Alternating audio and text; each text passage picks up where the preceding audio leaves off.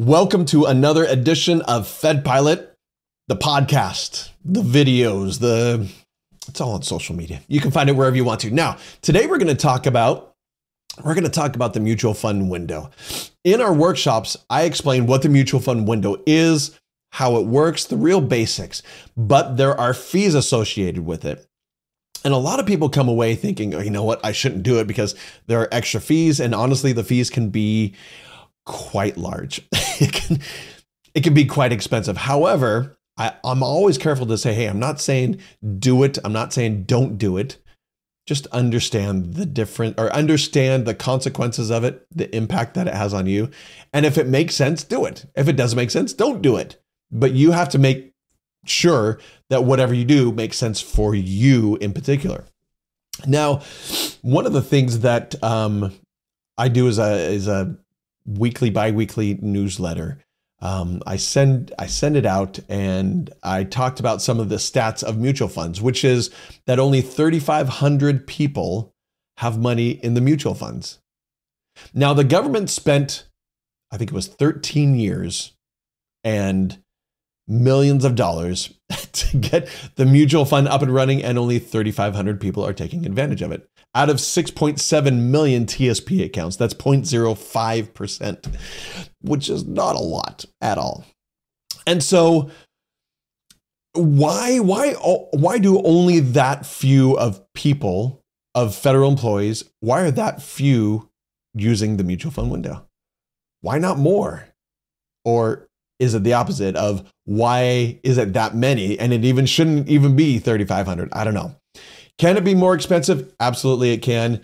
Um, and actually, yes, it is, period. It is just more expensive, but there are reasons why you may want to. Um, when I sent when I sent some stats out in a newsletter, one person wrote back, and I want to thank Chris for this. Chris, thank you.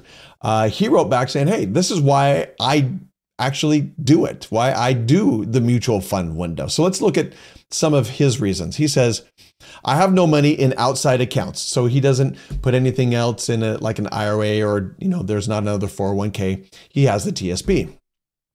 So the only way for me to invest in something other than the GFC S&I is to use the mutual fund window.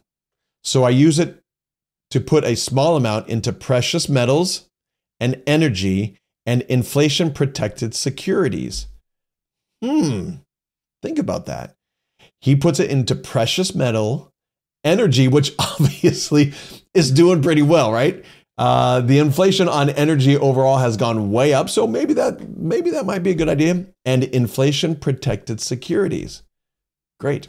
Reason number two, he says, when it looked like there might be a free fall, when the market was going to go free fall, the mutual fund window gave me access to bet against the S&P 500. So when the S&P 500 looked like it was going to go, whew, you can actually bet against it and win when it goes down. Hmm. Can you really? Well, interesting, isn't it? Okay, next. He says number 3.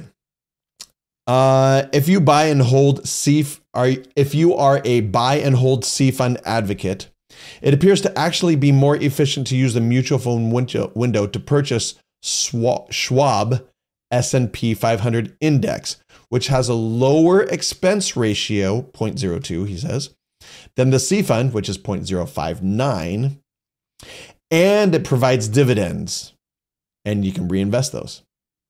Yes, you have to pay an annual fee, $150 a year, and the first transaction fee of about $30. It's $28.75. But I think if you're putting a significant amount in there, let's say 50,000 he says, your outcome would be better than buy and hold with the same amount in the C fund. Now, I have not verified these numbers. I have not gone in and said, okay, you know, is that exactly right? But my point is, is that I want, I want you to understand that there are options out there, that there's more than just the GFC S&I and the 5,000 mutual funds. And if you get scared off of the, of the fees from that, and you say, "Whoa, I don't, you know, I don't want to do that because of big fee or low fees." Well, there are some other things that you can do that the GFCS and I just won't let you do. So maybe it's actually a good idea to do the mutual fund window. Again, I'm not going to say yes, yay or nay, right, to either side, but at least look into it and see if it's right for you. So I hope that helps with uh, with some reasons of why you may or may not want to use the mutual fund window. Chris, thank you very much. I appreciate you emailing me back and giving me your perspective on why you use it, why you are one of the 3,500 people that use it. All right, come to one of our workshops, learn even more than this, and uh, just get edumacated as quickly as you can. Talk to you next time.